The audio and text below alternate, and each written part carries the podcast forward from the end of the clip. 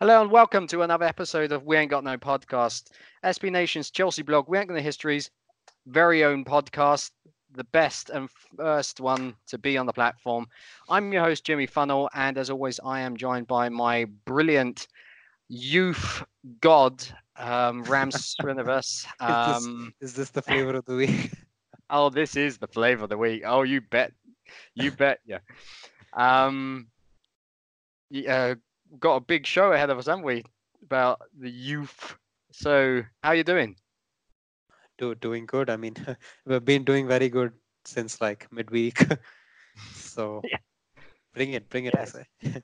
yeah, absolutely. And as we have been doing in course of this this podcast, we have continually invited guests from our beloved community to come on our show. And today we have someone who will join us, which has been a community member for quite a few years. He's a frequent commenter on the Daily Hilario. Most of you will know him as the Little Horse. Others will know him as Naren. Naren, welcome to We Ain't Got No Podcast. Uh, thanks, Jimmy and Ram, for having me. Yeah, it's a pleasure. Yes we're very excited to uh, have you on. Um, I mean, as we have been doing, we will of course talk about Grimsby Town. We will talk about Brighton and the upcoming game against Lille. However, we are of course also interested in um, the story of our community members. So, how did they become Chelsea fans? I mean, we are blessed with a very international fan base, and especially on We Ain't Got the History, we've got community members from all across the globe, which I personally think is absolutely brilliant. And Naren, tell us a little bit about yourself and how how did you come to be uh, a fan of the most prestigious and best club in the world? Uh, yeah, uh, until about I was 15, I used me and my cousins. We used to live together in like in a single house, and uh, it was I think the '98 World Cup in France, and when France won, my cousins really, who were like 10 years elder than me, they got really excited, and I think Marcel Desailly and Frank Leboeuf, or was it just Desailly? I'm not really sure, but yeah, both of them really became a huge fan of him, and they used to watch these occasional matches of Chelsea. I think Desailly just moved to Chelsea after the World Cup. I'm not exactly sure, but yeah, probably. And then uh, they've watched as many games as they could at that time because it was not you couldn't watch every game there. Uh, and I used to watch the occasional match. I mean, I was eight or nine years old when I started like really understanding what football was. And mm. the first match that I remember was the the match that uh, I think changed the say modern history or like the modern situation, the current situation of Chelsea football mm-hmm. where uh, Chelsea won against Liverpool at Anfield. Probably because I rewatched it a few other times, but that is the first. That is my first memory of of watching a Chelsea game. When was that? Uh, what what year? Uh, I think it was 2003 or four season, wasn't it? Oh, wow. Okay. That yeah. I I wouldn't know. Yeah. yeah. Yeah. Ram was a youth himself back then. So. yeah. I, wow. Okay. Yeah. That is a long time, and I mean that was a very exciting time to become a, uh, a fan. Uh, we were in a huge transition, uh, break in the club's uh, history up until then. One really does have to say. Um, who who was your favorite player back then? Uh, or still is, of course, if he's. well, my favorite player was Michael Ballack. I think it was the 2002 World Cup that I really uh, I watched him and he somehow impressed me amongst all the other Brazilians who were probably impressing many other people around the world. And somehow the German team at that time uh, who relied more on teamwork and instead of individual flair or skills I guess uh, caught my attention. And I was a big fan of Miroslav Klose and Michael Ballack until they retired, and I was really excited when Ballack joined us. It was a shame that most of the career, or at least like part of the career, he was injury prone, but but I still loved having him here. Ah, okay. Well, I, I, I can only agree with you because Michael Ballack is actually one of my favorite players to ever wear the shirt uh, as well. I, I just thought he was brilliant. Uh, he he was what epitomized that Chelsea old guard for a very very long time, and always loved the term which the British media used, Mercedes penalty. you can still remember that. Uh, that absolutely adored that. Yeah. Okay. Um, Uh, I just want to clarify one thing. I think I just said it was the 2003 or 4 season, but it was 2002 or 3 season. So Wow, yeah, okay. a small Wow. mistake. Yeah. Nice. No, no problem, no problem. Um, yeah, well, I mean, that is a very long time of of being a Chelsea fan, and I mean, compared to what's happening this year, quite different, quite different state of affairs back then. I mean, what what have you made of this year as a, a Chelsea fan living in in India, Living in Finland. Finland? Excuse me, sorry. Yeah, no worries there. Uh, this year is I'm gonna I'm gonna cut Re- that. Sorry, because I, that that sounds ridiculously. Okay, sorry about that. Uh, let me let me just quickly think. How am I gonna start restart this? Um, you can see a Chelsea fan from India living in Finland. That's sounds pretty cool. okay, okay, okay. Continue. Sorry. Uh, yeah. Uh, so this year it's been really exciting, hasn't it? I, I was, I have to be honest. When, when it was announced that Frank Lampard was going to be the manager, I thought maybe it was too soon. But, Hmm.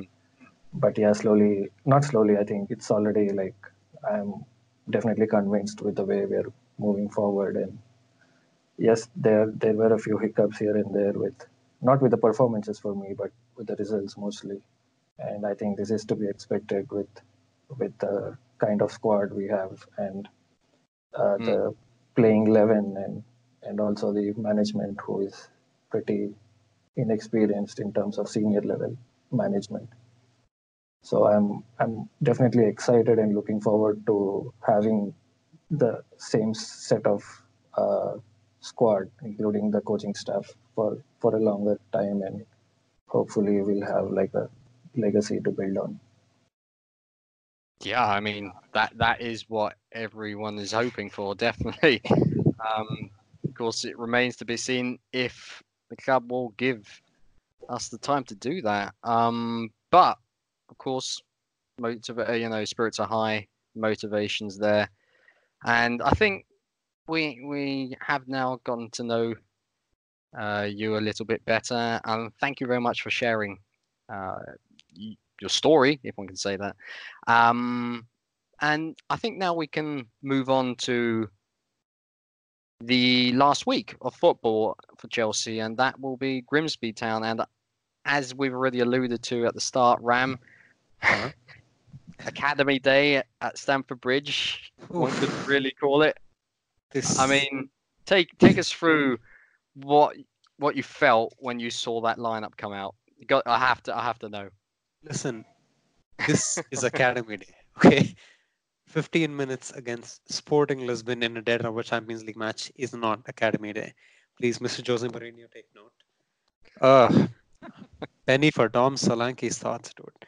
Anyway, um, also also when you play Ruben Loftus-Cheek out of position at number 10, and then you know slag him off in the press and take him off at halftime, that also isn't Academy Day. Another thing. Um, but yeah, when I saw the lineup, I was just like, okay, I am, I'm like, I'm framing this whenever I, you know, get a place of my own, because, geez, what, what, what a lineup! Like, I Generally believe you will. ah, don't be surprised if I do. I, I'm being serious here. so, um, oof, I, I expected the kids to be involved when Lampard was here, but uh, not to this extent. But I guess I shouldn't be surprised knowing that his assistant manager is literally Jody Morris, who knows who knows these kids inside out basically. And uh, he was managing so many of them uh, as, as recently as like last to last season, which isn't really that long time ago if you think about it. And Yeah, I guess I guess some of them were due their senior debuts. To be fair, remember how Marc Guehi was on the bench in Maurizio Sarri's last game, and he wasn't brought on, uh, which really really grinded my gears at the time. But yeah, uh, I think that was well deserved for everyone who got on the pitch. They've all been exceptional for the youth team, uh, right from uh, Tino Anjorin, who's really come into his own since uh, maybe second half of last season. Anjorin, Maatsen, uh, Gilmour, we, we all know about him now. Uh, he was always pegged for like special things when he came from Rangers. And and Guehi, yeah, Guehi won the under 17 World Cup. I mean, the, these kids still have pedigree, you know. It's it's not just like our golden generation is out with Hudson Odoi and Reece James and Mason Mount. So yeah, it was yeah, it was incredible to see them get the opportunity. And the even even better is that you know uh, because we have the um, Johnstone's Paint Trophy. Now, who am I kidding? It's called the Leasing.com Trophy now. Uh, because you have that because you have that tournament. Some of these kids have already played against senior pros. They know what it's like. So I wasn't, you know, I wasn't scared that Grimsby would just uh, play in what Jose Mourinho's words would be 19th century football, which is just uh, punt the ball up the pitch to James Hanson, who's a monster in the air. I mean, they did do that and they did score like that, but you know, it wasn't, it wouldn't have been that big a challenge for our youngsters now because they've come up against it. And boy, did they pass the test with flying colors. I thought everyone did really well. Uh, I thought Pulisic also did well, although he could have done better. But yeah, I'm, I'm basically I'm buzzing, dude. I mean, look at that, look at that lineup after all the three subs had been made. Like, I'm in dreamland. That's basically, oof, yeah. Uh, I'm getting all flustered thinking about it. So Naren, should probably take over now. Uh, yeah, echo similar thoughts. To be honest, uh, like I said, at the beginning of the season, I don't think we would have like seen this this squad, especially after the two substitutions were made and then the uh, 65th minute mark or whatever. And yeah, uh, it was so exciting to see this this uh, the energy that they had, especially yeah, that's the final product probably is a bit lacking. Uh, but the way the movement of the forwards uh, the the left back when Ian Maatsen when whenever he found space the the runs that he was making and trying to put crosses in and same with Billy Gilmour, I guess uh, who who kept it really simple at the same time looked really assured and almost uh, veteran like I, I'd say uh, yeah I was hoping to see more goals from Hudson Odoi, but again, like I said, uh, like you all mentioned, I think it's just uh, it's just the first game, and maybe in the few in the coming games he will he'll score more. Yeah. Jimmy, let's not let's not go past this without having your own thoughts. well, no, I I, I agree. Uh, also, please, please try and sound ecstatic. And uh, no, of course I'm ecstatic. I, am coming to the to the euphoria in a second. Now, I, I just wanted to uh, link up where uh, Naren said, uh, of course, Callum Hudson Odoi could have scored more. Yeah, I mean that that's that's the point. You know, of course he should have done better uh, on so many one-on-one situations because he always hit it against the goalkeeper. But the good thing about that is that we know that he can do it better. He yeah yeah he was having his scoring boots on permanently at the back end of last season. Well, when Maurizio Sarri eventually started uh, playing him more frequently. Um, but you know that that's that's rustiness, uh, as both of you already alluded to. Um, I, I I'm definitely excited because I think that after scoring that that that goal, even though you know, maybe it was a bit. Well, it wasn't really luck. It, it wasn't luck involved, but it was just, you know, he was already knackered and uh, all that. But he got his goal at the end, uh, despite needing numerous chances to convert one for once. But that was imperative. I think we will see uh, Hudson Odoi uh, be full of confidence now. He signed his new deal. He's, mm-hmm. you know, rolling in the cash, definitely rolling in the cash, and um, he's he's you know he scored his goal he got I think it was half an hour, which I thought was great. That 60 minutes, that's what we all wanted to see Lampard do, namely uh, subbing in at minute 60.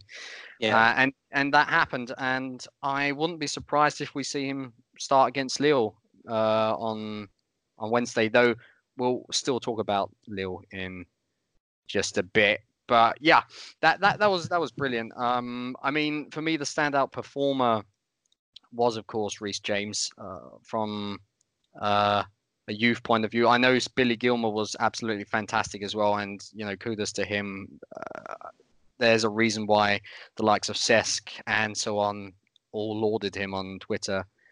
But you know, for me, Reece James is one player where I knew, okay, next, of course, Callum Hudson-Odoi. He is the most likely to get into this side. So, of course, I was the most excited and most intrigued to see what he could do.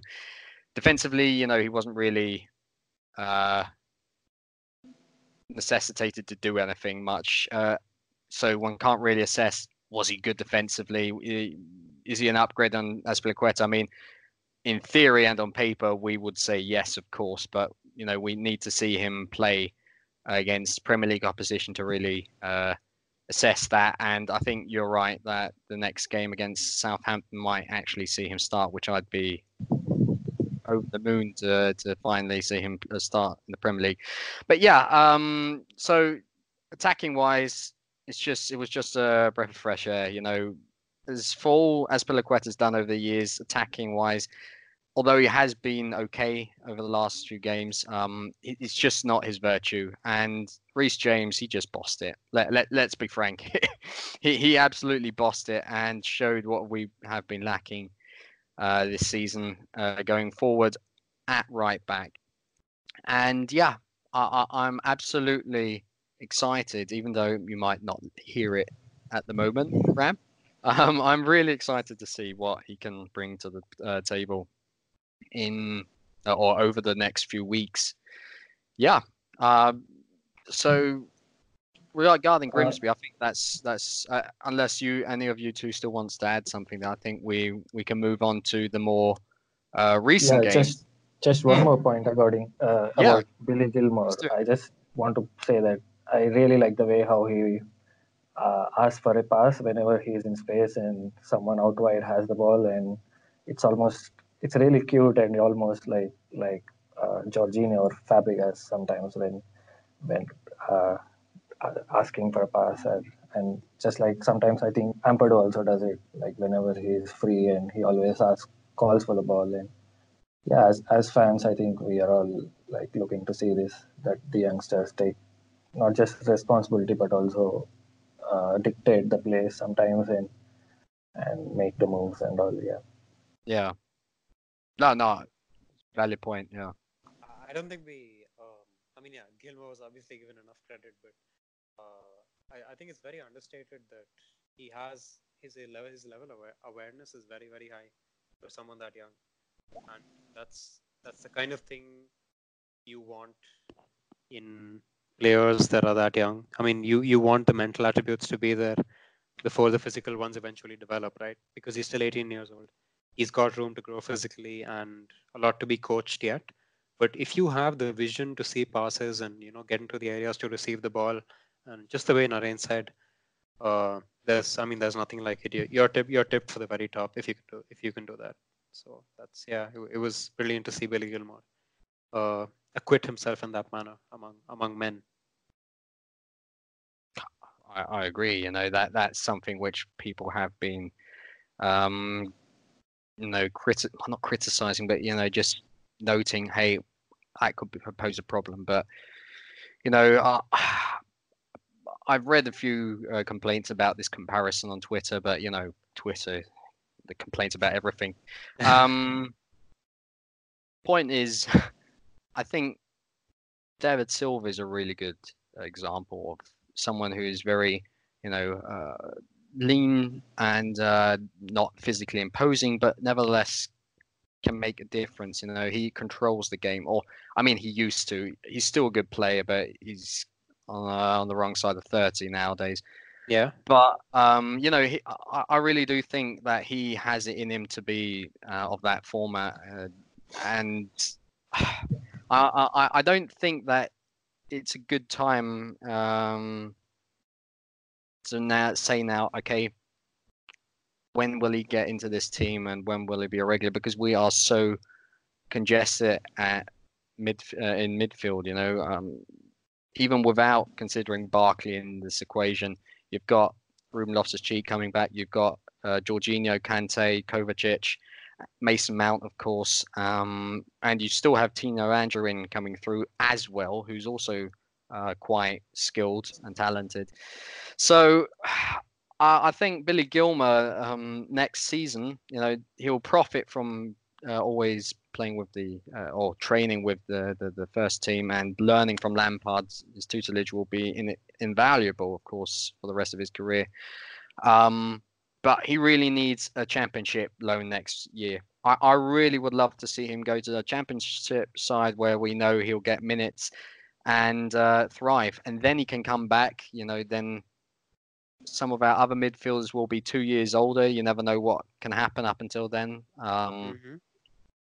I think that, that that would make sense. Also depends whether Mason Mount is going to be playing on the wing more frequently now or not. You know, you never know. Um, but yeah, so it, will be interesting to see that. But let's move on to Brighton. Um, we won two 0 and uh-huh. it was the first clean sheet of the season. I mean, first clean that, sheet, first home win. Yeah. Yeah, if that is not well, yeah, first Premier League win. Yeah, yeah, true. Uh, but if that's not a, a, reason to to celebrate, then I don't know what is. Um, Naren, what were your initial thoughts after that game? Because it was a, as we've come to be accustomed with Chelsea this season, a bit of an up and down affair at times. Yeah, uh, a little bit of of uh, Grimsby. Like I guess it's like we created enough chances, especially after the first half, but I think most of them would be like finished if if if the same players got another chance. I would say, uh, and at zero zero at halftime was was probably a, we uh, it was too uh, how do I say it? It's it was in Brighton's favor. Definitely, it was giving them credit, but we I thought we really uh, controlled the game, not just the first and the second half as well. Yeah, uh, and then the penalty, thanks to the pressing from from our forwards and and uh, almost like snatching uh, a goal out of nothing there. And after after one nil, I thought, yeah, uh, when Brighton came came forward with with their players, we had enough chances to make it to uh, yeah with with the counter and uh, with the number of counters that we've had. Yes, and of course the goal was again in a yeah. way uh, you wouldn't say lucky, but because he meant to do that. But one uh, one issue, or like not issue, but one place where I panic always is whenever we defend set pieces, and and I guess yeah, we came closer as all as any other time to concede a goal. But yeah, thanks to the crossbar, I guess, and this time the clean sheet is ours. Mm, mm, mm, mm. Uh, well, I mean, we we have had a lot of uh, how shall I say, not too much luck uh, in the past. So it was actually uh, quite nice to see that go in from Willian, uh, who had quite a good game. One has got to say. Um, but before we you continue, almost sound disappointed. Uh, well, I, will Hmm. you know, uh, Willian and me, we have a bit of a difficult relationship, but you know, he has been uh, performing reasonably well, and credit where credit's due. Though his his consistency and being more clinical up front, that is still something which he hasn't overcome. But why would he? He's you know he's past 30, the 30 mark. That won't change anymore. But yeah, credit where credit's due, as said. But before we continue with our assessment of the Brighton game, we're just going to take a brief break. Right. So getting back to Brighton, um, you know, for me, I expected a tough game, and I think I told you as much last time we did the podcast because Brighton have some good things going on for them this season. However, they also are in a transitional season, much like ourselves. Like they have taken a huge shift away from the pragmatic style of football that Chris Hughton was playing there. And Chris Hughton, you know, he preferred to keep his sides more or less with the same core. and even when they signed some new players, he was a little loath to play them freely, like Florin Andone and uh, Yves Bissouma, uh, even Bernardo for that matter. But yeah, what Graham Potter has come and uh, come in and done is he is he's completely changed things. Brighton are now a possession-oriented side, although we did not see that against uh, Chelsea. But they they play three five two. Their their main game is to either you know play their way through with possession, keeping keeping the ball with them, but they're not afraid to play direct at all. Like they're really good with uh, drawing out the opponent's press, and then you just just ripping right through it. And they have the center backs for that kind of game as well. So I was I was yeah I was quite scared that you know theoretically they are are kryptonite, but that surprisingly wasn't the case because the level of intensity we played throughout the game was magnificent. I thought like everyone was everyone was putting in the yards and pressing. I mean, doing really well off the ball. Like our some of our pressing was very high intensity, uh, pretty risky even, but we always managed to win the ball back, and that was good. And uh, I thought that the only moments of danger for us came from that one Dan Burn set piece, if you remember, um, where he, I mean, he he almost scored. It crashed into the crossbar because you know he's too tall and he smashed it into the ground. Uh, and then the, the other moments of worry were like once was when Alzate ran through our defense and when Adam Webster uh, from center back just ran through our entire midfield again and went right up to the final third. So yeah, I think that's another problem. Like our midfield was way way too easy to run through um, on those two occasions, and yeah, we we've done very well regaining it high up, and that definitely aided us here. And on the on the balance of the game, we, we I mean we deserve to get the luck of luck of Adam Webster messing things up, um, and what got us our first goal. Because on expected goals, we should have had like four. It was four point something to 0.57 or 0.7 or something like that so yeah, we created a lot of chances. We played really well, and uh, it was a more than fair result. And I thought that was. I'm going to go so far as to say that it was our best performance of the season after the Super Cup in Liverpool. Wait a minute. Yeah. What about Wolves? I mean, yeah, Wolves, Wolves was fine, but I mean, we we weren't defensively very good at the time. This time, I thought we were defensively pretty sound as well. But that was because no. Brighton was toothless. They were absolutely. I mean, they're in disarray, and Wolves, despite them also being in, in you know, struggling this season and being in uh-huh. trouble, uh-huh. they still have far more of an attacking threat than than uh, Brighton has. Every, I mean, you know, any day of the week. I mean, that's I, fine, I but harsh, but you know, if it's your point, uh, your opinion, yeah, it's uh, wrong. Yeah. But you know, uh, I think it's it's supposed to meant. I mean, what am I saying? It's meant to reflect uh, less on the opponent and more on us because I think that either, I mean, both Brighton and Wolves were pretty bad defensively uh, in either game. But the way our attacks were flowing against Brighton was it was much better than I saw against Wolves. Like, and I think that reflects in the expected goals. Like we we should have won. We should have won by a lot more than we did. Like if the scoreline, if we scored the number of goals we did against Wolves, that would have probably been fair on this on this count, right?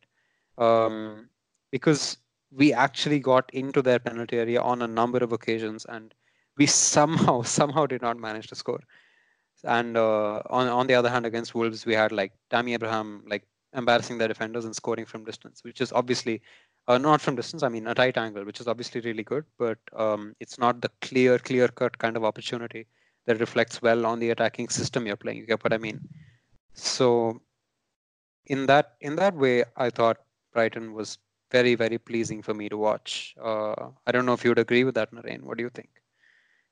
Uh, yeah, definitely. And the performance was right up there. And speaking of uh, positions, posing attacking threat, I think once you have these six foot five plus defenders who are uh, whom you have to mark, and then you have to defend a set piece, I think that equates to an attacking threat for Chelsea by default like how the way things are going right now uh, and i think that is that was also like part of the game plan of brighton just to get as many corners or free kicks as possible and put the ball into the dangerous area and because why not that's where our weakness was and uh, speaking of uh, the goals that we should have scored. Yes, I, like I said before, I think all three of them, including Barkley, would have like scored that kind of goal if they got another chance. Then, yeah, I think it's just uh, we somehow just keep trying to place the ball, or I'm not really sure what the problem is, or maybe I'm just thinking too much into it. Some, somehow, most of the shots are either at the keeper or, or like just wide away. I'm sure with with time, these things will get like sorted out, and the way. And I think if we like finish the chances that we create, or at least the the very good chances uh, that we create, I think we'll be considered as as like top four uh, contenders. But right now, Wow. since yeah, I mean, I, I was at sarcasm because I think we are we should be there, but at least the way that uh, that pundits talk, I don't think like we are by, by default. I don't think we are considered to be top four. Uh, we'd end up in top four position at the end of the season. Okay, wow, that's hmm, that's rather confident of you.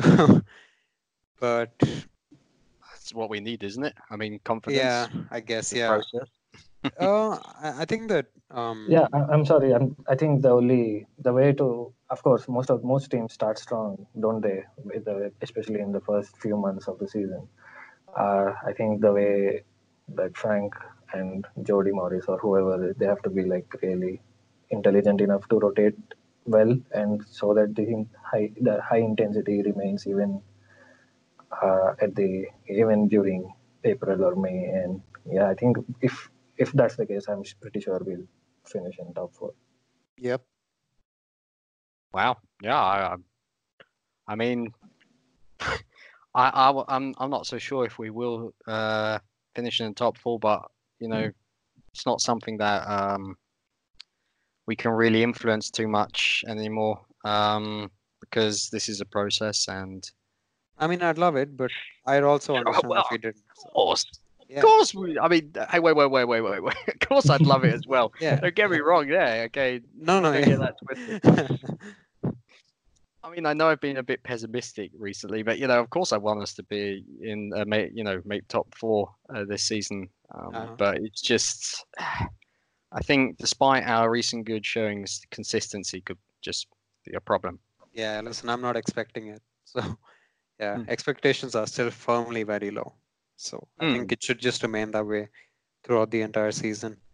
Uh, listen, uh, one thing, um, something else that comes out of the Brighton game is a talking point that, in my opinion, shouldn't really be a talking point. You know what Okay. I'm talking about? Let me guess. Is it the penalty thing again? oh, no, no, it's not the penalty thing. Oh, that Uh, was a, that's a good shout, though. oh that, that would have been a good shout yeah that is Yeah. that that that's a pretty good shout but this also begins with p and oh yeah, Purely, yeah so purely Pulisic. Mm. yeah do, do, i mean listen i i see us after such a satisfying win but i still see so many uh, things here and there about why isn't Pulisic playing? Why wasn't he brought on instead of Michi Batshuayi? Uh, you know, is uh, why didn't we cry out loud the same way when uh, Maurizio Sarri did not play Callum Hudson-Odoi? Uh, firstly, two- Yeah. I, I've I've seen these things, man. I've seen these things. Um, firstly, those two situations are not the same, and c- comparing Lampard season to Sarri's season is also pretty uh, unadvisable, is what I'd say. But yeah, I, I- I think this Pulisic thing basically is pretty much a non-issue, and I think that, I mean, I hope that we'll just be laughing back at it when we're in like February in the Champions League knockout rounds, and he scored like 10 goals or something. Uh, See, I I think I think he's a good player. I just think that he's gone through a spell of discontinuity when Jadon Sancho had his emergence, and he also got injured. So let's not forget that. So he he's he wasn't exactly coming from Dortmund after you know um, absolutely trailblazing over there in his last season or last last few months. Uh, he did have a couple of impressive performances that I remember, but he wasn't as key to them as he was when he, you know, made his emergence or his breakthrough. What bumped him up to 60 million in the first place? So he is undoubtedly a good player, but he he's young. He's like 20 years old for God's sake, and it's okay if he doesn't play like uh, you know two two thirds of the last five games or whatever. I mean, he started the season right. He started the season by starting, and he wasn't he wasn't that good. Yes, he did directly contribute to some goals, but in general play, I found him a bit lacking. And I'm I'm like, okay, yeah, he he, he needs time to adapt. He needs time to get back into uh, the groove of things. He needs to firmly be impressing Lampard in training, which we don't know about, and we can just speculate. But yeah, basically, I think it's a non-issue, and I think that there's a little too much furor over something that there really shouldn't be. I mean, what do you think, Jim? Well, I, I just want to uh, emphasize here that because I've been also talking about this on another podcast, uh-huh. that the thing is, even though people think it's, oh, why is this being uh, addressed?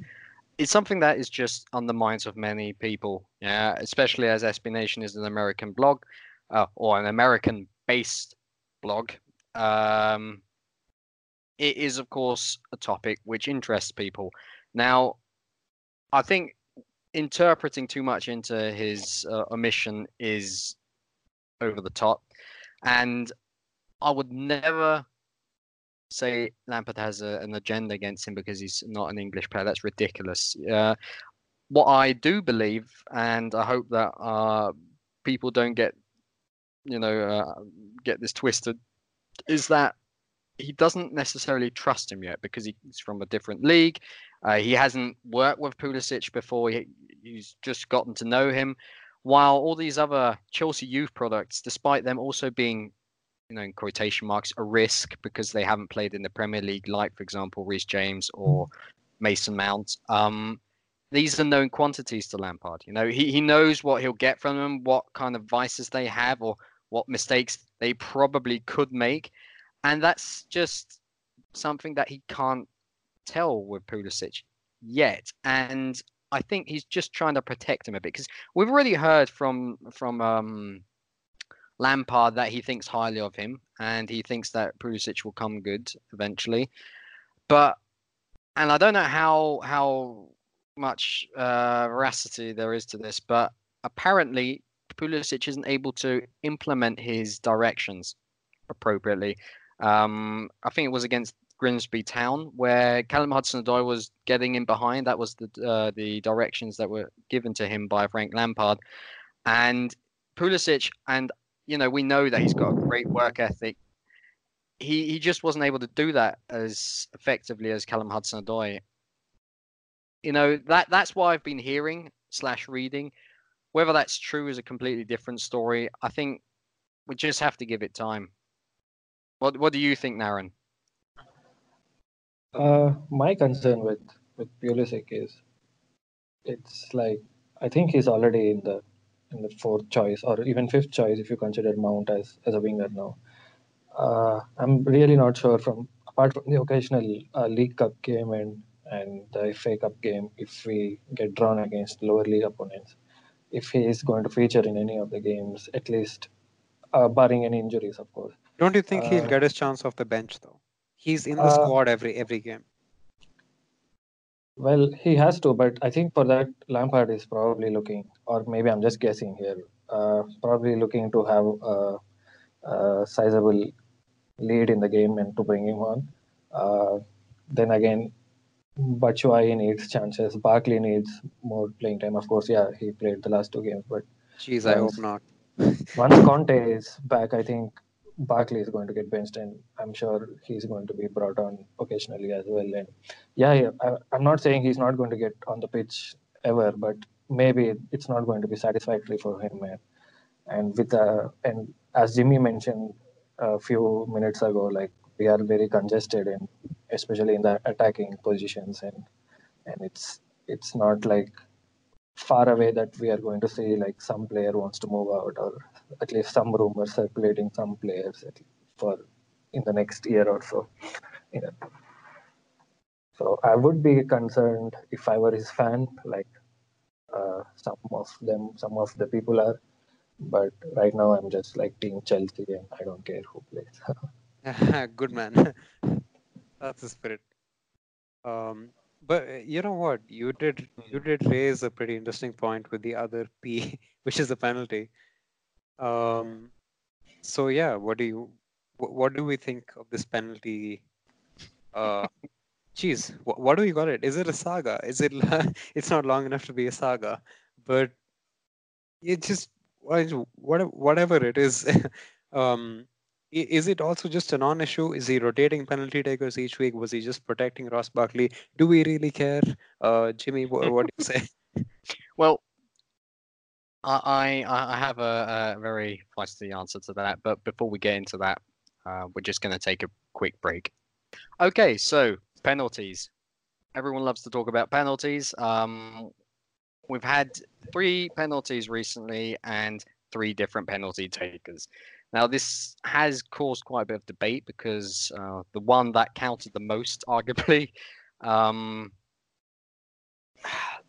was you know hit against the the bar, the crossbar by Ross Barkley, and it cost us a point.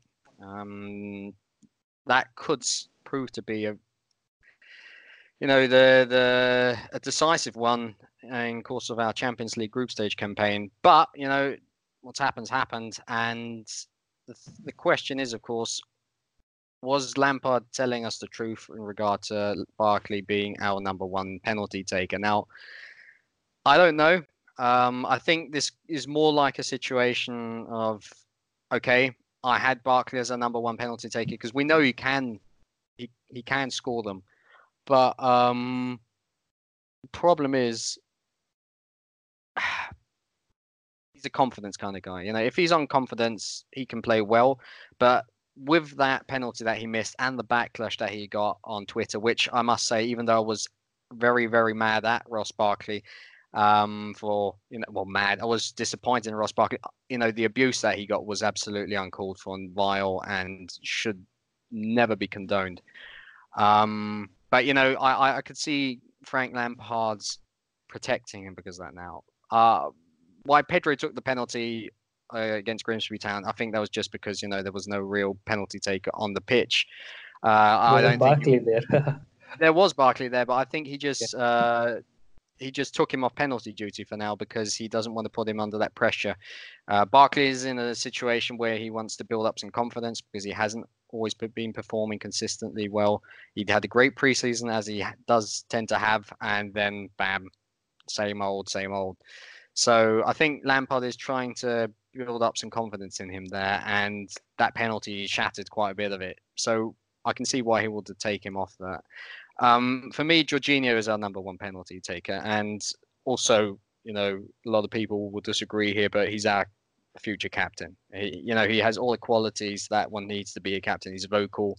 Uh, he motivates and galvanizes a team when necessary, directs them, and that's someone who I'd also trust my uh, our penalties uh, with as well. So that that that's that is you know eventually something where maybe Lampard learned out of his uh, prior choices and so thought, okay, yeah, I understand why Jorginho um, will be our number one penalty taker. The way he takes it, his technique is a bit of a risk as it was with Hazard, but it pays off uh, more often than not. And I couldn't be more happy with with with his choice now.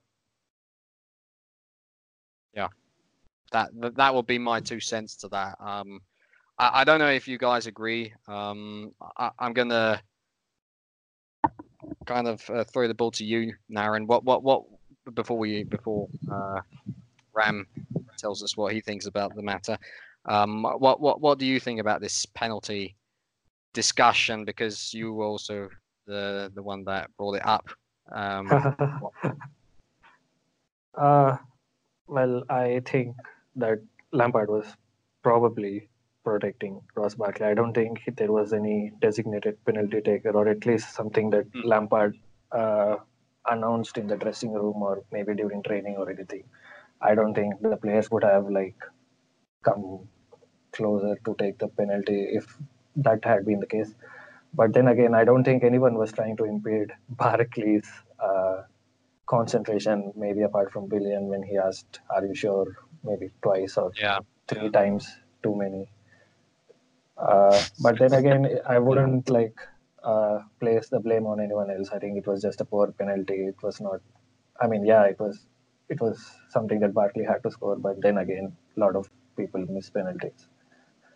Uh, uh, yeah, ab- about that game, I think it was just that we were trying to find a scapegoat, and because the overall uh, we didn't create that many chances until then, but but then again, uh, right now I think I'm happy with Jorginho taking penalties, especially with a calmer mind. I think it's beneficial to the team right now.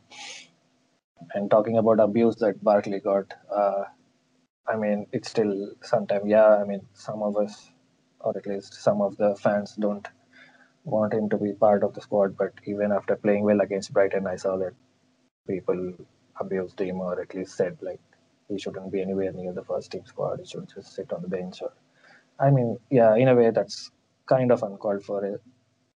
After like 60 odd minutes of playing well, he link, his link-up play was good. Yes, he missed one chance, but then again, these things happen, and don't need to like get overblown by by. Aaron, can I can I just quickly interrupt you there because I'd be very much interested in what you have to say here. Um, you said Barkley played well. Now I'm not going to uh, slant him for or slander him for Oh. starting, Mhm. but the thing is because you know he he doesn't pick himself. You know that that's not Barkley's fault for for playing for, for you know for crying out loud. That's that's ridiculous that people are holding that against him. But I personally didn't think they played well. But but the thing is, Barkley needs this extra touch. He is low on confidence, personally, I believe, um, and he just seemed out of tact. He he he didn't, you know, even the people where you'd normally hear others uh, criticizing them for many things.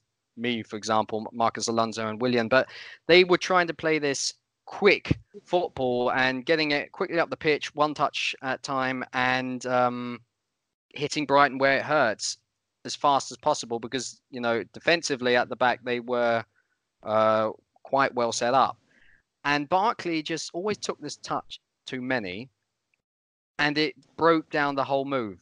Because if you need that one moment to think about it, then the opponent has the chance to set himself up.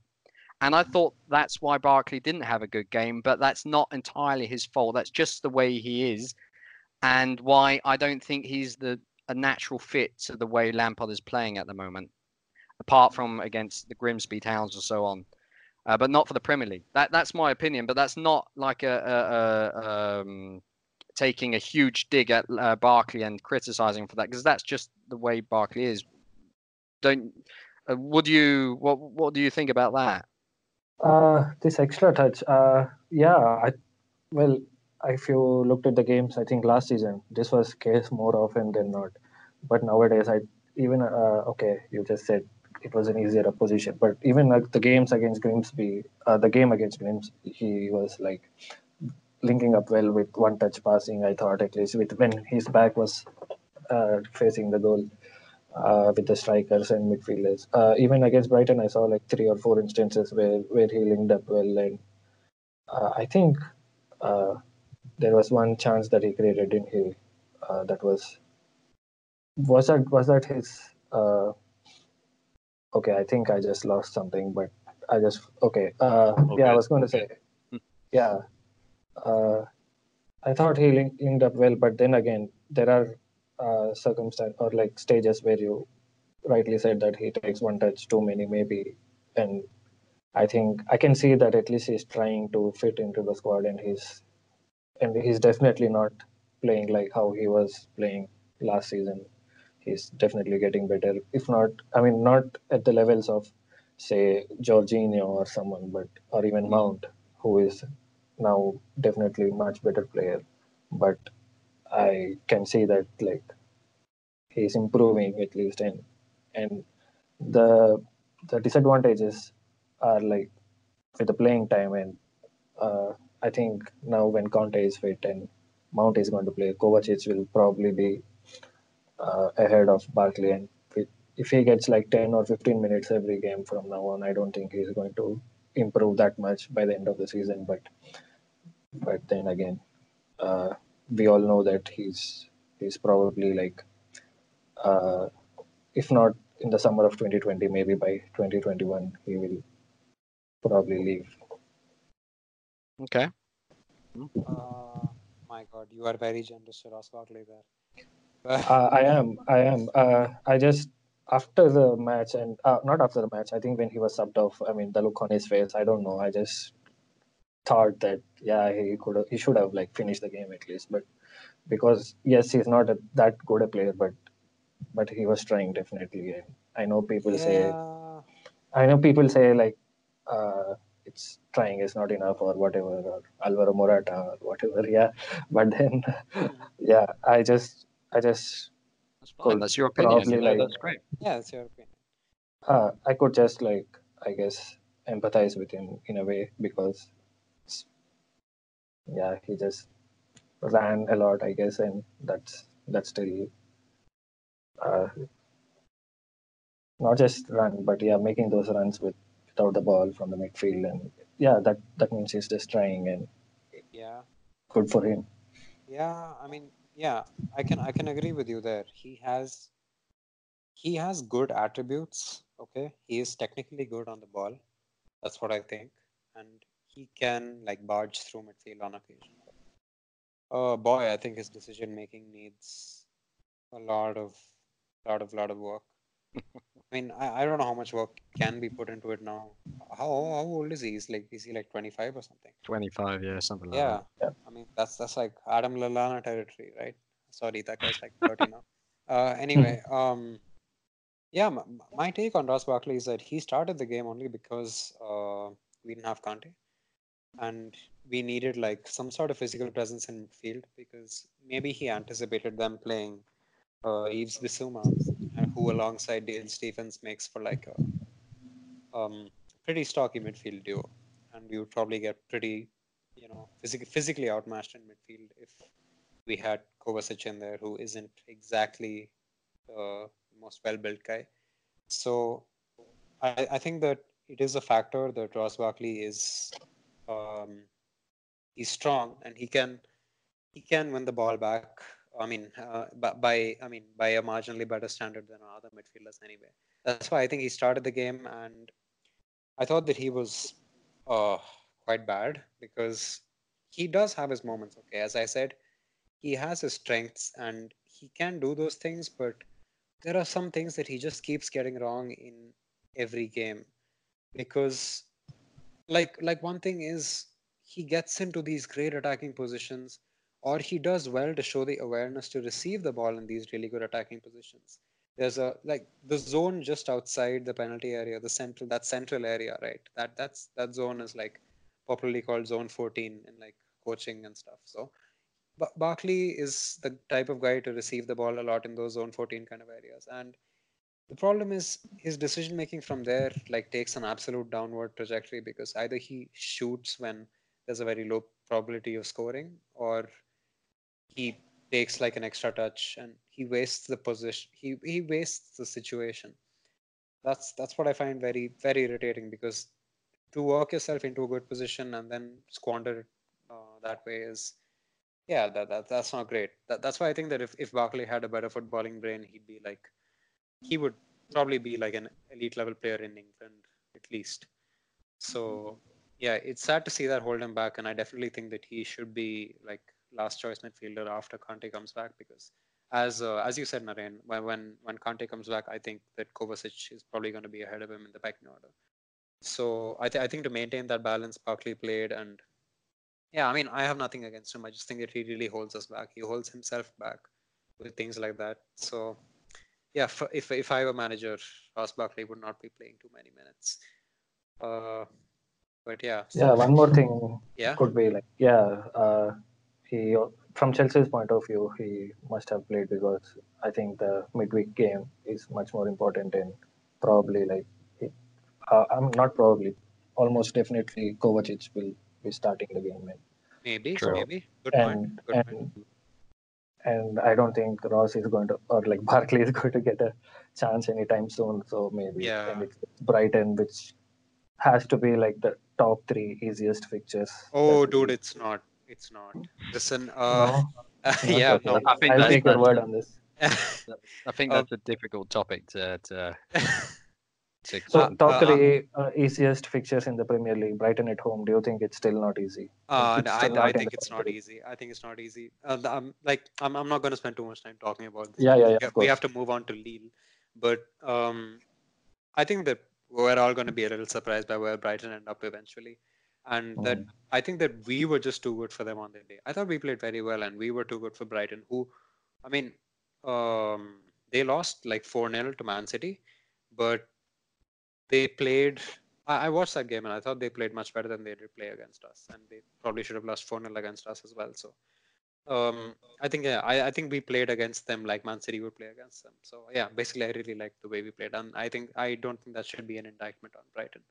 Anyway, uh, yeah, that's enough of me being a pseudo Brighton um, M, you know, sympathist. but yeah, um, on on to Lille. Um, Champions League night is upon us once again. Feels like we just played Valencia anyway. Um, Lille are in a pretty strong position. They're fourth in their league. They are pretty low for expected goals conceded. They are pretty They're, damn they're fourth in expect- the. They're fourth Yeah. in the Champions League group as well. yeah, for the time being. Uh, they they've they've been doing pretty well in the league. Uh, as I said, they're they're like uh, fifth fifth um, best for expected goals conceded, which means they're not giving away many quality chances. Uh, they are creating a lot of quality chances because they are only behind Monaco and PSG for expected goals for. Uh, so yeah, they, it's going to be a challenge. Uh, like I said, none of these none of these group games are going to be easy, whether they're at home, whether they're away. And yeah, this is the way. So uh, expect a tough game again. They are also a young side. They've got some really good young players. Expect Victor Osimhen to cause us a lot of problems. But um, my prediction for this game is probably going to be a cheeky one-two win for Chelsea. I think we might we might just snatch it at the end. Um, Jimmy, what do you think? Just a quick prediction. yeah, I, I um, completely concur with you. I'd say uh, two one uh, is our best best kind of outcome because we're not going to smash them. Although uh, you know, I didn't think we'd smash Bri- uh, Brighton Wolves, but you know they're in a much worse shape than than than Lille. So yeah, I, I, I think that we'll do well to come away with three points there, even if it's by the narrowest of margins. So I'll go with two one as well. Yeah, fair enough. What about you, Naren? Let's also have like a lineup prediction from you because, um, I mean, it would be interesting to see who you expect to start uh, in attack. Uh, yeah, let, I'm going to be Jose Mourinho for a minute then. Okay, Uh, okay. Yeah, Kepa, obviously. Uh, I think Alonso is going to start if Emerson is not fit, I, which I think he won't be.